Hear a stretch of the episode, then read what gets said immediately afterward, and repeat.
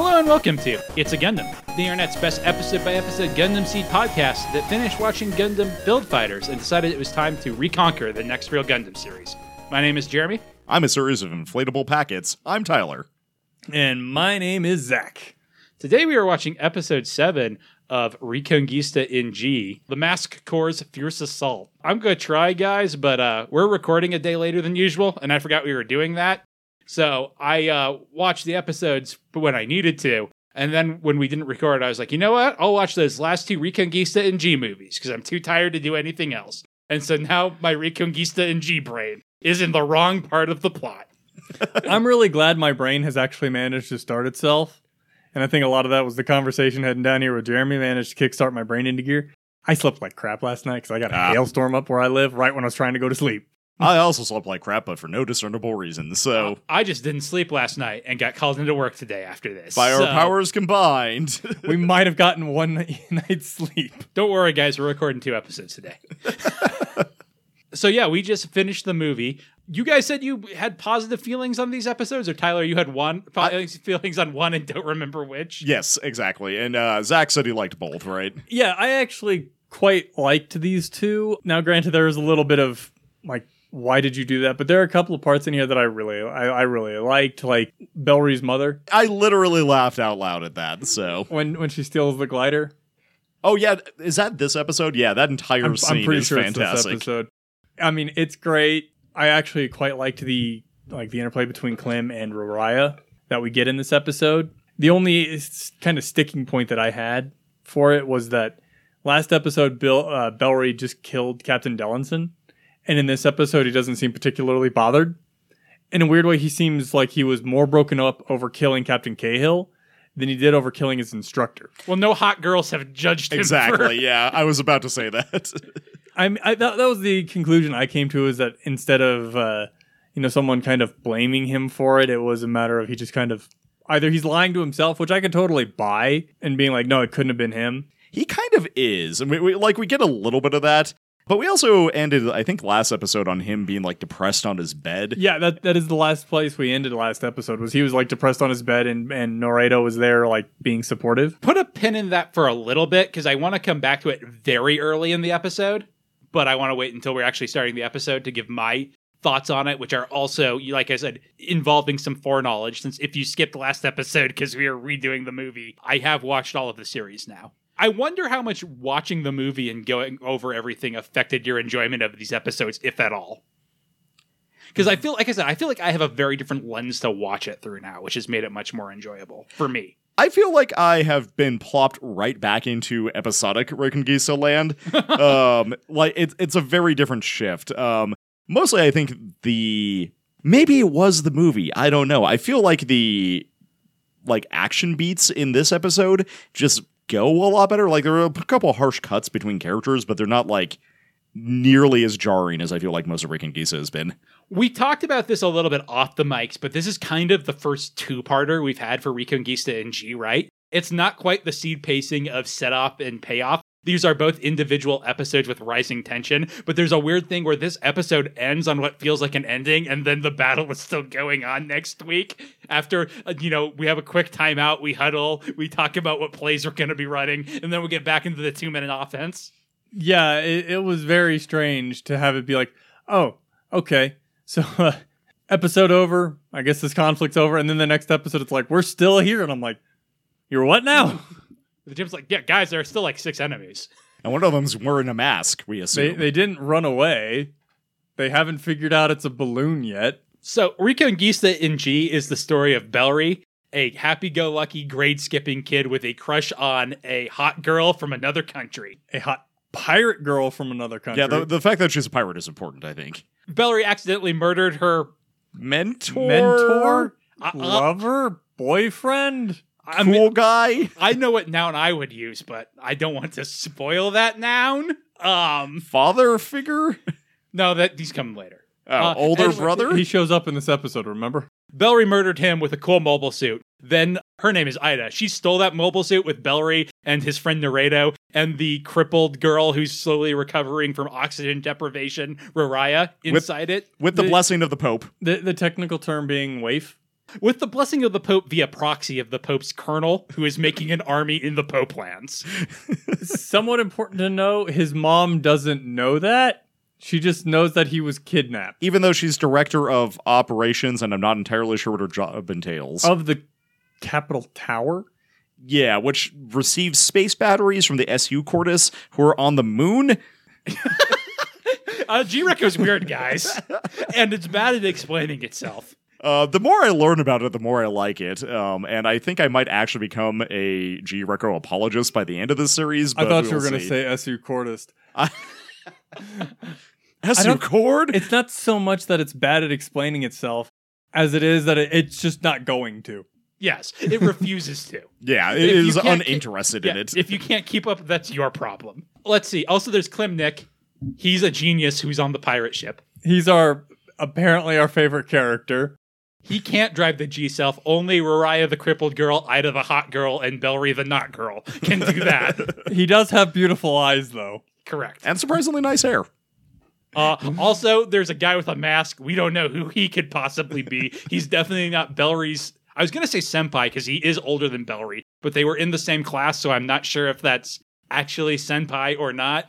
Classmate, definitely. Yeah, closest friend outside of Noredo who just follows him around all the time. Anyway, he's not him. He joined the Capital Army, and they're like, "You should wear this mask. It's very cool." And he's like, "All right, I will." Also, Bellry killed his uh, mentor last week. He was a bit broken up about that. Yeah, he spent about five minutes on a bed, as far as I can tell. Uh, apparently, being congratulated and uh, thanked by Ida did wonders to perk him right back up. I'd apologize for what a mess this recap has been, but again, probably about as good as Reconquista and G. I feel like that is actually a fairly thorough synopsis of Reconquista and G, and I would read that and be like, huh, I kind of want to watch that anime, and then I'd be disappointed. Unfortunately, you can't watch this anywhere unless you own the DVDs or know where it will fall off the back of a s- uh, internet truck. It doesn't fall off. You have to full Fast and Furious 1 this thing and board the truck to take it off. It, That's what I would know. it was on the back of a garbage truck, and they took it to a landfill, and we had to go mining for it. I would know. I made the mistake of buying it. Yeah, so if you know Zach, you can watch along. We're watching episode seven this week The Mask Corps' Fierce Assault. And we begin on a previously on, which we get in a few Reconquista and G episodes. Uh, there are two things I wanted to say about this previously on. The first one is something Zach said last episode that, like, when I was editing, sort of stuck with me, which is where Zach said, Oh, I don't really consider usually like redone scenes to be content which was just a one-off thing he said about this movie that was all things. But I was thinking about previously ons, which is not the context that he meant it in at all. But previously ons are an interesting thing in fiction because they're basically like, hey, these are all the important things you should know. And if you're a story conscious guy like me, you're like, oh, okay, so this character is going to show up this week and this plot thread is going to be important. Which is not how Reconquista and G uses their previously ons at all. Because conventional storytelling, not for me. I did that 40 years ago, says Tomino. Because this previously on is all about how Bellry killed Dellinson. Which And- does not come up this episode. It should be in in the way it's doing this. It should be far more important in this episode than it ends up being. And I don't want to say I think that's purposeful because that's not quite what I mean, but I think they choose to highlight this because it's not in the episode and they want you to be aware that it's on Bellry's mind because he's it's what he, it's the one thing it tells us, right? And it's actually not important to the episode at all. I'm actually, because I have the foreknowledge of having watched episode 8, wondering if he, like, finally dwells with it in episode 9, but Although now that I think about it, if I remember this episode right, he's actually not in this episode for a good chunk of it. Like he's it it places a lot of focus on Klim Nick and uh, Rariah, and Mick Jack. who I am actually co- coming to like quite a bit. No, she's a fun character. Um, So we start on like I was gonna call it the Archangel, but it's more of a uh, what's it called? One of the Zaft ships on like one seriously heavy weight gain diet. oh, I was going to call it the inverse of the megafauna, the negafauna, if you will. I believe this is the Gronodon. All of those letters are in its name. They do name drop it later this episode, I think. Anyway, atop the Gronodon is Mask. The Gronodon is a very aircraft carrier esque. It's got multiple runways, I actually kind of like it as a design. It doesn't look like a typical Gundam ship, but it doesn't look so different that it doesn't feel like it fits. I, I kind of like it as well. It has a like you said, it has a very aircraft carrier feel, especially if you've seen the original designs for Kaga and Akagi, which are fucking wild. But it's it, it's got a very cool look. I, even like the batteries on top feel more like they're uh, they're not like anti-mobile suit or like actual anti-battleship guns, but more of like just self-defense anti-air guns. We do see some big cannons that look similar to the Archangels or the White Bases, though. But at the same time, have you seen the five-inch mounts on some of the aircraft carriers No. from World War One? They look pretty similar to stuff like that, and they're specifically for anti-air defense. I was actually looking at the design of the ship and the guns in particular, and I was thinking about them in the context of like these people have not really waged a war ever. And like this ship looks archaic to me by Gundam ship standards. Not like terribly so, but like it looks like a throwback. And I wonder if that's intentional. Yeah, well, like later, Mask has a line where he's like, "Oh, what genius using a ship as a foothold for jets." And Yeah. like I said, I think that really plays into this is a society that has not had war in a minute, and by that I mean a couple generations. They could also be going with the original idea when when uh, aircraft carriers were first introduced. No one knew what they would do, yeah, so they could be a situation like the original Saratoga and Lexington plans, where they actually both had like eight-inch casemate guns, like to ward off cruisers. They removed them before World War One started, but the original idea was that they could actually shoot somebody. well, and that's the way all ships work in Gundam, right? They are aircraft carriers in function, but big guns are cool, so they also have them. hmm Although doesn't the Ra Cailum not Ra Cailum has a lot of megaparticle cannons. It doesn't have like a big sci-fi gun, but it's got a bunch of big beam cannons. Which one was the one that doesn't really like the white base of- is similar, where it's just got some big beam. Oh, was it the. Neil? Ar- was am I trying to think of the Nahel Argama instead, or am I getting all the, kinds of the Neil? Argama has a full-on Yamato wave motion. Okay, so I am thinking it. of the Ra Cailum. It's just Yeah, it, the- I, it, it is more heavily armed than I'm thinking because I'm used to like the uh the Archangel and the uh Destiny ship that I cannot think of the name of right now. Not the, white Minerva. base. Yeah, Miner- that's thank you, it. the Minerva. Yeah, the Ra Cailum has a bunch of like it has like a bunch of Gottfrieds basically. It just doesn't have like a wave motion gun. It doesn't have like a Tannhäuser or a Lohengrin equivalent. So Mask is psyching up his d- guys who he is all call- he is called to the air deck to do a good old cheer. And he's like, "Let me tell you the truth about myself. I am in fact a Kuntala." Just like all of you, and apparently this. now I remember what your uh, reference to cannibalism was, Tyler. Yep. And so Mask, like he's running a class, asks what a Kuntala is. And one of them who is a Kuntala is like, uh, I heard we used to be food in a past era.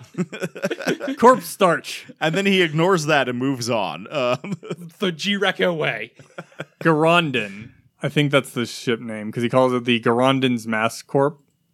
He's like, if we get results, our our position in society will change, right? We will no longer be as tasty with steak sauce. And then one of the guys like, and then we could rule the capital tower. And everyone's like, Um, yeah. You're um. I think you're jumping the gun a little bit here, man. But okay. That's the capital army's thing, Zach. Do, was he a man who could become a god?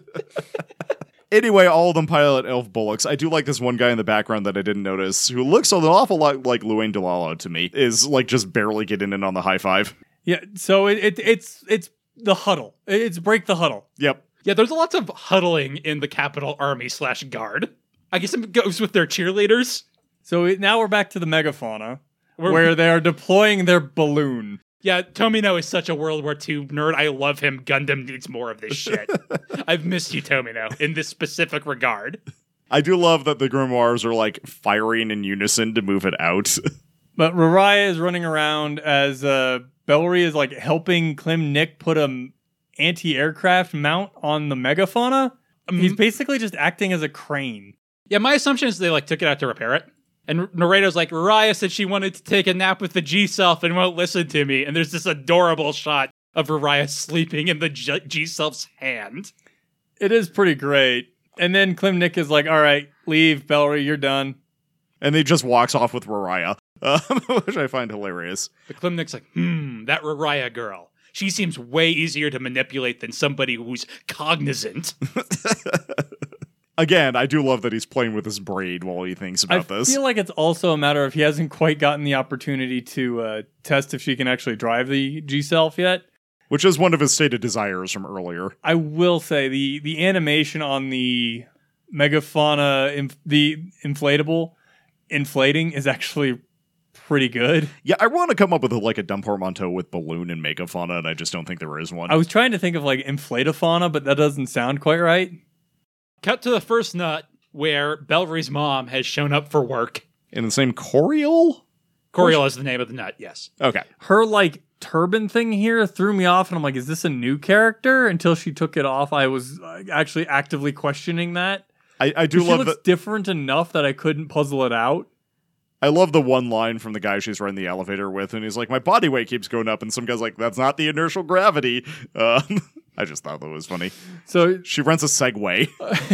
when I saw this, she's like, they're even letting stuff like that as she's looking at the Kate Sith.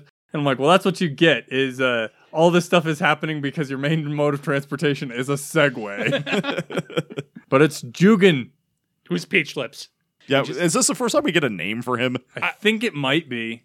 I think it's the second time, but it's I remembered Jugan named after the Jagan. It's the name has just been corrupted after all these years. Is my mnemonic for him. anyway, the Capital Army is here. They're turning the nut into a military base, and they have taken the largest hall for themselves. So Belry's mom goes to her office to let out stress with the most manic laugh I've ever seen. we also see she keeps hippos in all of her offices. It is the most random manic laugh. She just finds them so really far. amusing, I guess. then we harsh cut in the style of G Reco to her on the convention floor, getting ready to give Jugan a piece of her mind. She basically is like, hey, this isn't a frontline base. You can fuck off. And he's like, nah, it's just a supply stop. And one of his guys like, Commander, we've located the pirate ship. It's very, very blurry. I mean, like this is what makes the balloon make a little bit of sense because they're like, hey, it it's correcting for blurry. It's just it's very blurry, hard to notice, so you wouldn't be able to tell that it's just an inflatable. We also learn, I think later this episode, that apparently goddamn telescopes are against the taboo, so no one's developed a telescope in like decades. So that explains also why it's a blurry image. Looking looking at astronomy is against the I- taboo.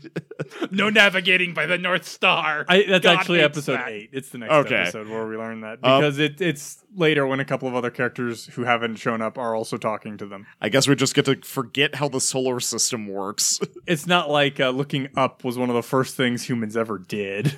So Belry's mom is very interested in the pirate ship on account of her son is probably there. And she offers the excuse that she just wanted to have a look at the uh, pirate ship because uh, she's the operations director, and then bails. And Jugan's like, hey, Becker, you've got a name. Follow her. anyway, let's look at the Corondon. Oh no, it's even blurrier. I, ca- I love this. It's like, I can't see a thing. And then the guy just puts a picture of it in dry dock in front of it. That is a pretty funny thing there. And then we cut to the grotto and oh my god, a cut that makes sense. and all of it's elf bullocks launching. I actually really like the launching animation on them. I think it's fine. But my brain was like, why are you dumping all of your like launch equipment into the ocean? Because they're on like those like tripod roller things and they launch with the with the boosters into the sky, but they dump the they just drop the uh, the wheels into the into the ocean instead of it being like an actual catapult or something that just stops. I know how this ship looks. There's probably a part of the ship there that catches it. Like a scoop. Maybe Well, I know how the ship looks when it's flying. Okay. yeah. And I Okay. think there's a part there. That would make a that would make it make a little bit more sense. Anyway, cut to definitely not a Zaku. No, it's a Jahannam. And uh, it, I believe this is Mick Jack is like, hey, look, that's the Megafauna's dummy balloon. It is not Mick Jack. She Okay. shows up later. Oh no, you're right.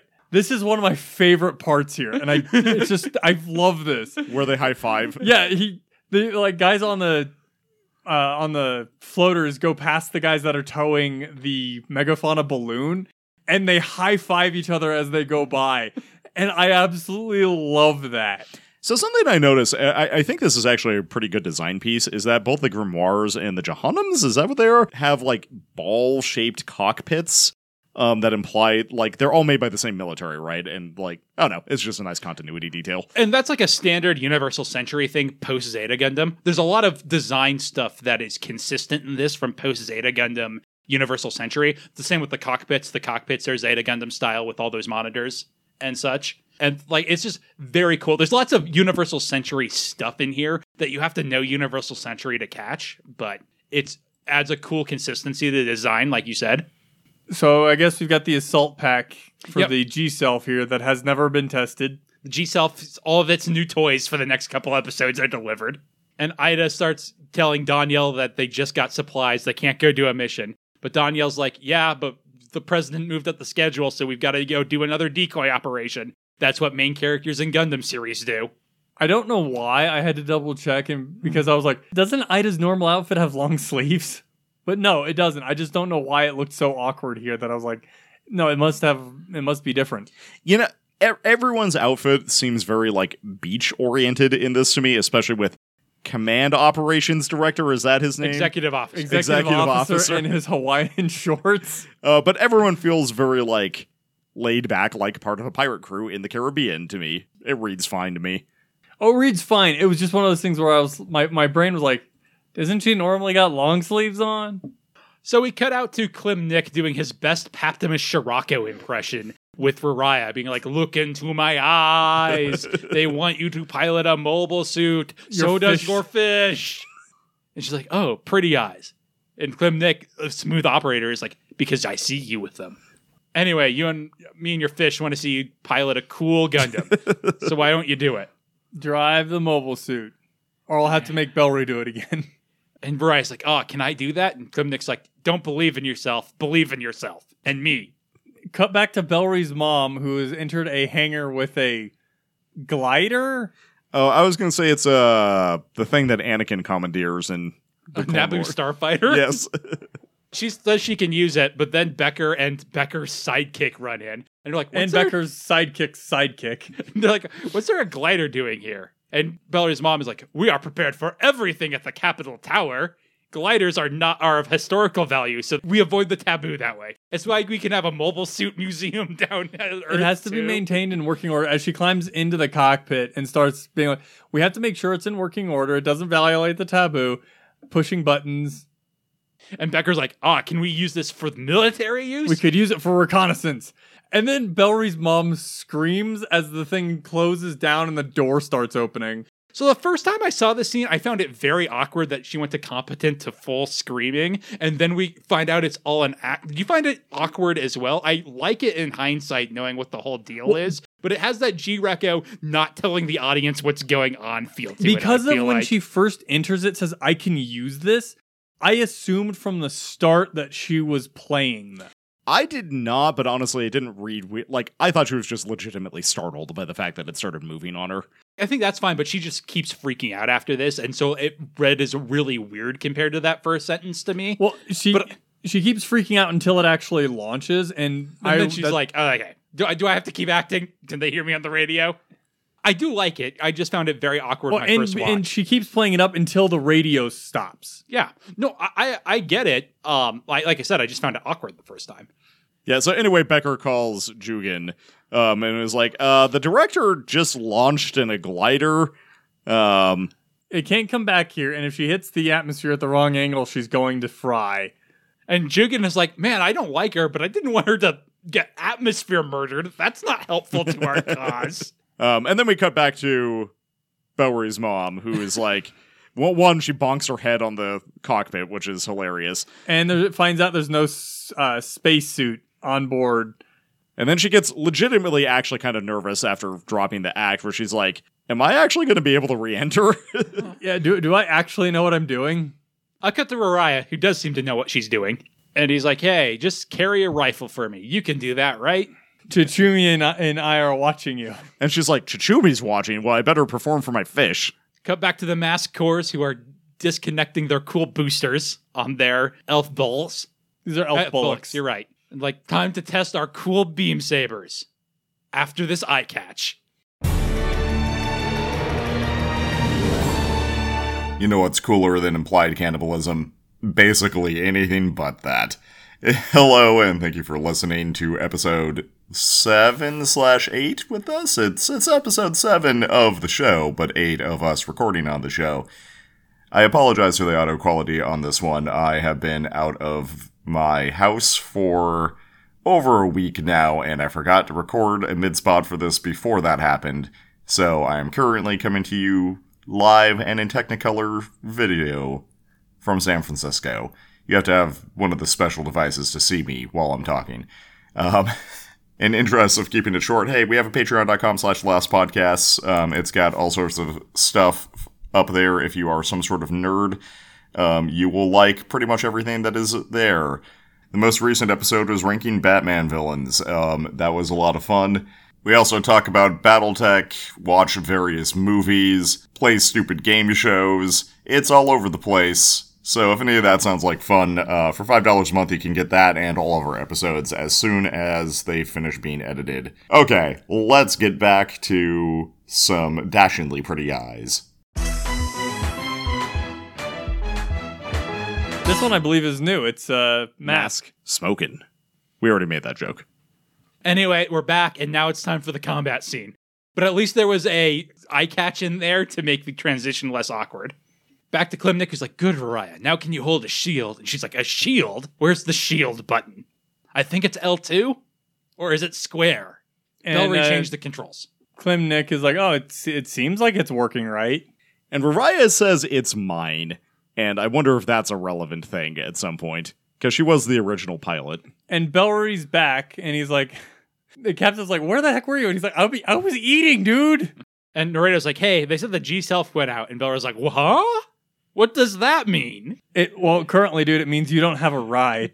And then we've got we, we cut back to Mask giving his guys shit for tran- taking too long to transform into mech mode. Like, do you have to flip a whole bunch of different switches? There's a quick time event, Zach, and if you get it, you know, it's like reloading Gears of War. If you get it right, you transform extra good.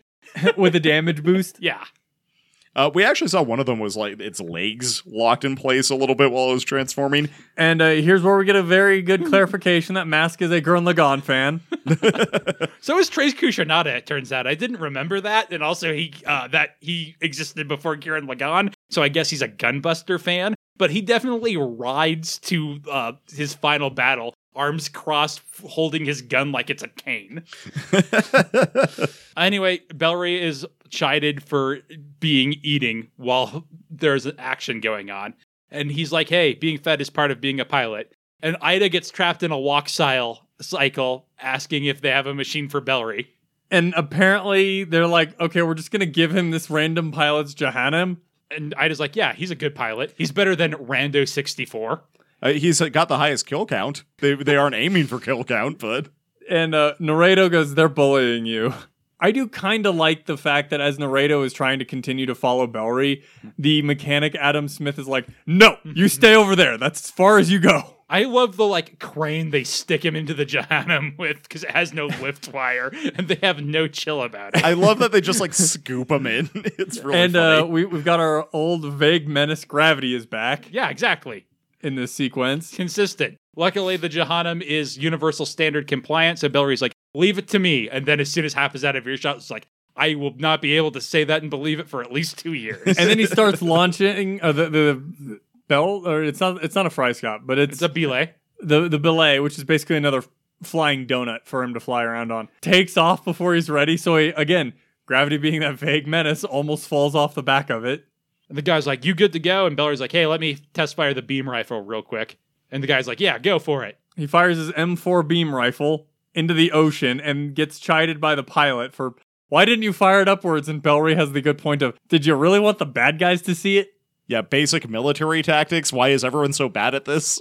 Because no one's done it in years. The American army has done it, though. They've been at war for 10 years. That doesn't mean this guy has. fair. Cut to Gravity, a grave menace for Bellry's mom, trying not to fry in the atmosphere. She's wearing like a, an oxygen mask. Just in case the seal but ruptures, I she guess. Then takes it off.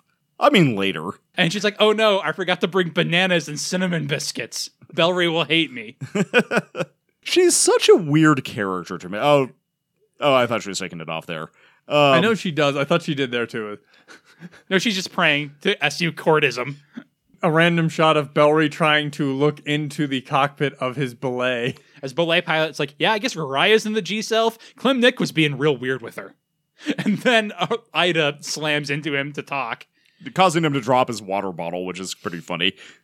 He chides her for taking an anti-capital ship rifle again. Then she's like, "Hey, uh, the the hostiles coming from the west, are they the capital army?" And it's like, I mean, if you're Bellry, it's like, Why the fuck are you asking me? I don't know any more about it than you are, or than you do. Which is basically what he says. Rariah is drawn in by the flashing of the fight near the balloon, the the great fight of the megafauna balloon. And it causes her to start, I guess, g- going battle crazy. She rushes towards it. I'm not sure how to read that, honestly. I think it's I read it as like muscle memory. That That's also what I was reading it as. Uh, but as she she flies. immediately gets toasted, yep. And uh, the G self is sent into the drink. And then she, she calls, calls out for Mister Pretty Eyes. Unfortunately, Mask is here is like, ah, time to nab myself a G self. Luckily, Mr. Pretty Eyes comes to the rescue. Unfortunately for him, Mask has the high ground. And also some demon animation. and most importantly, perhaps leg beam sabers. which he uses to cut apart Klim Nick's javelin and beam rifle.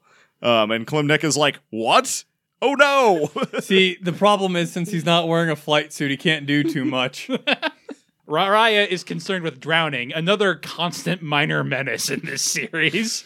but fortunately, just in time, Bellry and Ida show up to uh, fish the G self out of the drink. we do get a, a good shot of uh, Rariah like basically having a panic attack in the cockpit. And uh, Bellry hoists her back up and just tells her to go limp. As Ida is like, I'm gonna go save Klim Nick. So Bellry takes Rariah to the beach, the natural home base of pirates. No, it's just a random. It's it's just this like small sandbar island. I do like that he has a nickname for her, basically. And when she when he opens the cockpit, she's laughing. Is like, "Oh man, that was crazy, huh, Bell?" Bellry's like, "Yeah, why don't you and Choo me play outside?" And then she immediately jumps into the uh after she sees a bird with red eyes go by, she immediately jumps into the Gehenna? Jahannam. Jahannam. After Bellry was telling his pilot, you know, keep an eye on Rariah. I have to go save Ida and Klim Nick because I'm the main character. Klim Nick tries to inception Mask into letting him shoot him down. Bioshock. Uh, unfortunately, uh, Mask is not a protagonist of a video game or a movie. He's but it is somebody boy. else that he that he gets knocked down. Um, and I was to say, then he shoots down a bunch of people with like some missiles and a javelin. Unfortunately, Mask still has the high ground and missiles and keeps hitting them. But then Ida shows up and is like, oh man, that's a lot of dudes because Mask has a lot of dudes. Uh, one of which shoots down this poor Grimoire. And he was like, "You guys act like you're the American Army's r- elites." But you're just some crappy pirates. Pirates suck. He says a bunch of pi- a bunch of elites aspiring to be pirates. Ida falls off her fryscop, and we get the one shot of the entire series of the G Arcane's transformed form. No transforming into it, no explanation of what it is or anything. Just one shot, and that's a series wrap on the G Arcane's transformed form. It is also very poorly animated. Yeah, I like how it's just like someone dragged a drawing of it around on a background. We have to specifically call this one out as to how badly animated that one is because the animation has been so consistently good. I want to call it they gave the GRK a transformation and used it exactly once, drew no attention to it. It served no purpose, but the model does transform. I didn't know it was a transformation. I thought it was her just literally laying out. one of the uh, mask corps is about to go in for the kill when the bad animation of G Reco causes Bellry to teleport to him and slash him. And then Bellry uses the bad animation to teleport to every member of the mask corps and begins cutting them in half. Then he pulls the arcane out of the ocean by telling Ida to use the boost to get through. Apparently, Ida is such a bad pilot, she needs Bellry to tell her to just jump, man. Well, I feel like it's a matter of a uh, the boosters on the G Arcane wouldn't have lifted it out of the water on its own, and the G Self couldn't have lifted it out of the water on its own either. Uh, so Bellry starts going to town, all main character style. Mask tries to stop him, but he goes with, The G cell fell from the sky. Don't you understand what that means? no, I don't, Bellry. Would you like to explain? SU Cord! It means it was developed by aliens. We have to find uh, Setsuna F. in his uh, metal form. Bellry gets a wing cut off. Which is like the first damage he's taken the entire show, right? uh, depends on if you count the shield earlier when I got super banged up. Uh, he was using it as a shield. I don't. I'm not counting that. It's still damaged. Then he was, is randomly like, Ray Hunton, I can control it, which causes a beam to shoot out of his chest at Mask. And Mask is like, What is this bullshit? It is also a beam in the shape of the G self. Correct. Ida's like, we need to help. We need to help Bellry. And then Klim Nick is like, you're being too aggressive. And Bellry is like, yeah, we should retreat. And they all get up in formation. And Mask is like, great, now I can take you out with E." AoE. I wanted to to highlight the fact that Klim Nick says you're being too aggressive, and then immediately after that is like that even the G self is not infallible. So um, wh- which one is it, my man? Well, I, I think he's saying. Well, I don't know. I had an explanation for this Yeah, when I was yeah. watching the episode, but I, I read it as him being like, hey, no, like just because Bellry's here doesn't mean we can just go charging in. but there was she was specifically saying we need to go help Bellry, Yeah. and then he's like, even the G we can't do that. We can't be aggr- we can't be gre- reckless. Even the G self isn't infallible. So um, that's that's why she's saying you have to go help him. He's a So genius. you're answering a question that doesn't exist, Mr. Genius Pretty Eyes. oh no! so an infinite number of Mask's guys, which is how many he seems to have, given how many Bellry has shot down, corner the three of them, and are about to be- take them out when there's a beam RKO out of nowhere, from, specifically from behind a hill. And it takes out a Kate Sith. I don't think we've actually seen more guys than he showed up with originally. No, he showed up with a lot of guys. Well, he showed up with a lot of guys, and specifically, he showed up with like eight elf bullocks, and we haven't seen that many go down, and like four or five Kate Siths. Um, anyway, this giant green thing comes up and just starts absolutely laying down. It is the armor fire. Zagan. Yep. The armor Zagan is here. And I just like, oh man, my dad built a big green laser thing. well, I guess it did save our lives with its big green lasers. And Beller's like, what the fuck is that? Let me take my helmet off to get a better look at it. But Mask Unit wasn't fully destroyed. Cut to Bellry's mom entering the atmosphere. And taking her mask off midway through. Apparently, she doesn't know about Rariah and the dangers of not having oxygen in atmosphere.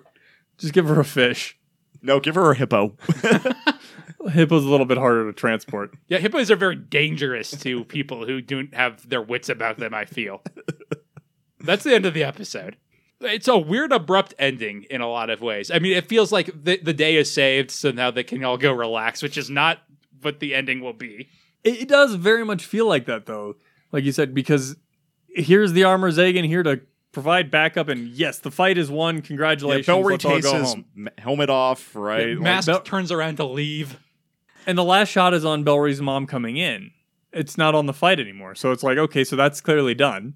Which kind of implies that's what the next episode is going to be about, which it kind of only partially is. Well, it's about that and another parental figure and a villain. Yeah. I will say one thing in this episode's favor is I feel like the the harsh cuts actually kind of make sense a little bit in this episode. They work better in action scenes. Like the G Self just teleporting around, slashing things is unfortunate. I would have really liked more animation there.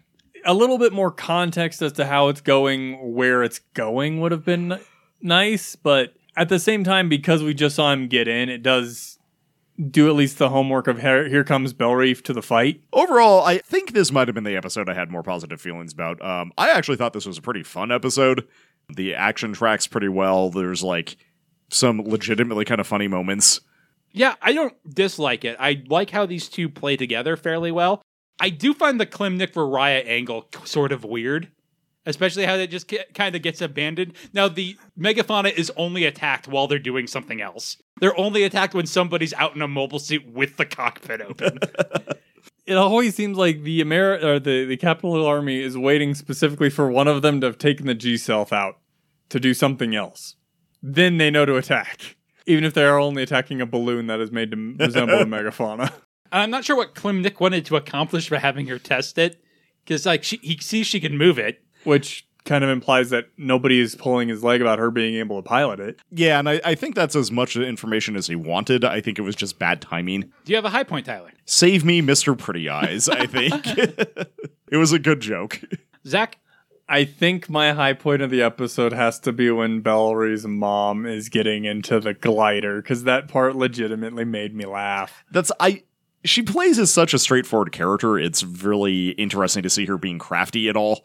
which obviously worked to a certain degree because at least Jeremy wasn't even uh, certain she was just playing it up. Because there's also that weird breakdown she has earlier in the episode for a half second that they feel is important enough to show us, but doesn't. When she's laughing at the hippo on the wall, Yeah. I think it's also a little bit or I guess the juxtaposition I think is a little bit stronger with her being a straightforward character when she finishes like she Yeah. drops the act and then bonks her head and is like, "Oh no, there's no spacesuit. I didn't actually plan this that thoroughly." Which shows that she's like not actually as conniving as she might otherwise be. Well, it kind of showed that she planned to take it, but because Becker and his guys were following her and came in right afterwards, she didn't really have the time to plan the whole thing out in a way that she would have probably liked.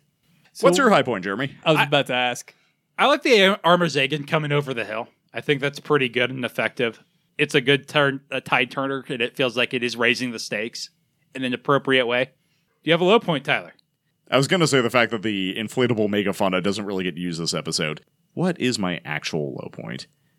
I think it's actually going to be the the teleporting bell reaction shot. Um, it's just like I really wish we could have seen that be fleshed out a little bit more. Yeah, it feels less cool and more like just Bellry is here, so now all the bad guys are dead Exactly. because of that. Zach, Probably that shot of the arcane transformed because the animation is terrible.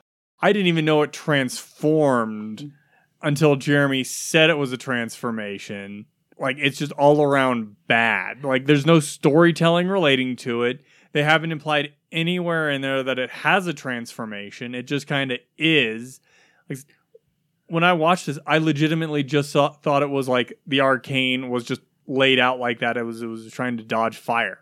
Yeah, that's what I thought when I saw it too. Um, and I'm even more disappointed based on Jeremy telling us it is the only time we see it in the show. yep. So what's your low point, Jeremy? You guys took both the ones I was really strongly considering taking. I think I find Klim Nick and Rariah's interactions here really awkward. I think from Rariah they're fine. I like the Mr. Pretty Eyes bit. And they're like, ah, Chuchibi. But like Klim Nick is being real manipulative and I don't know what to what end. It, it also seems.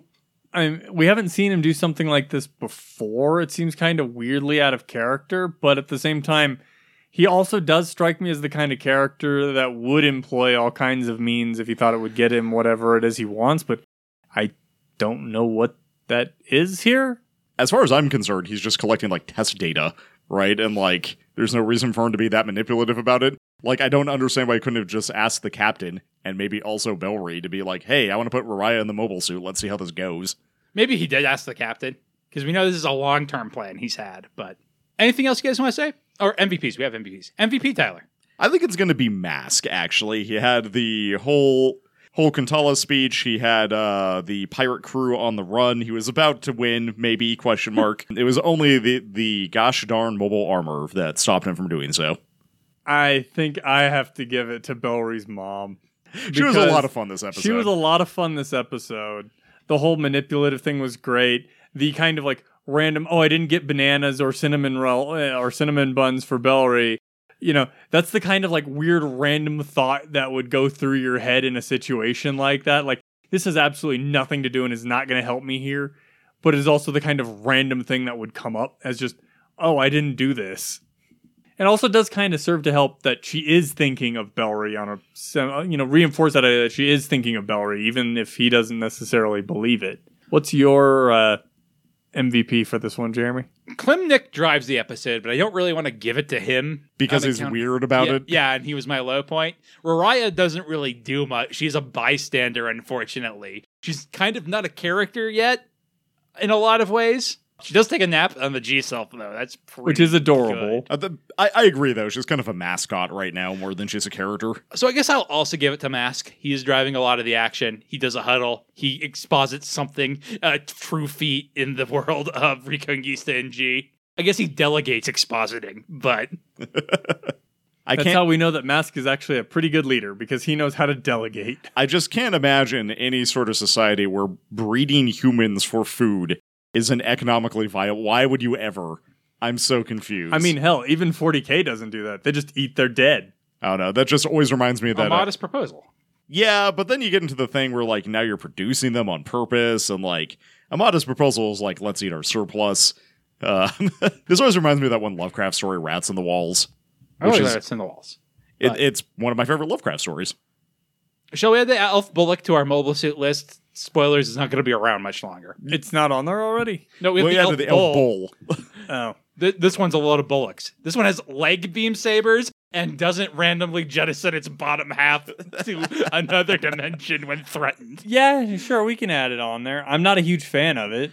It's basically just a color swapped elf bowl, right? It's got the booster unit that it can detach, but that and like I said, it's got the beam saber oscillation legs.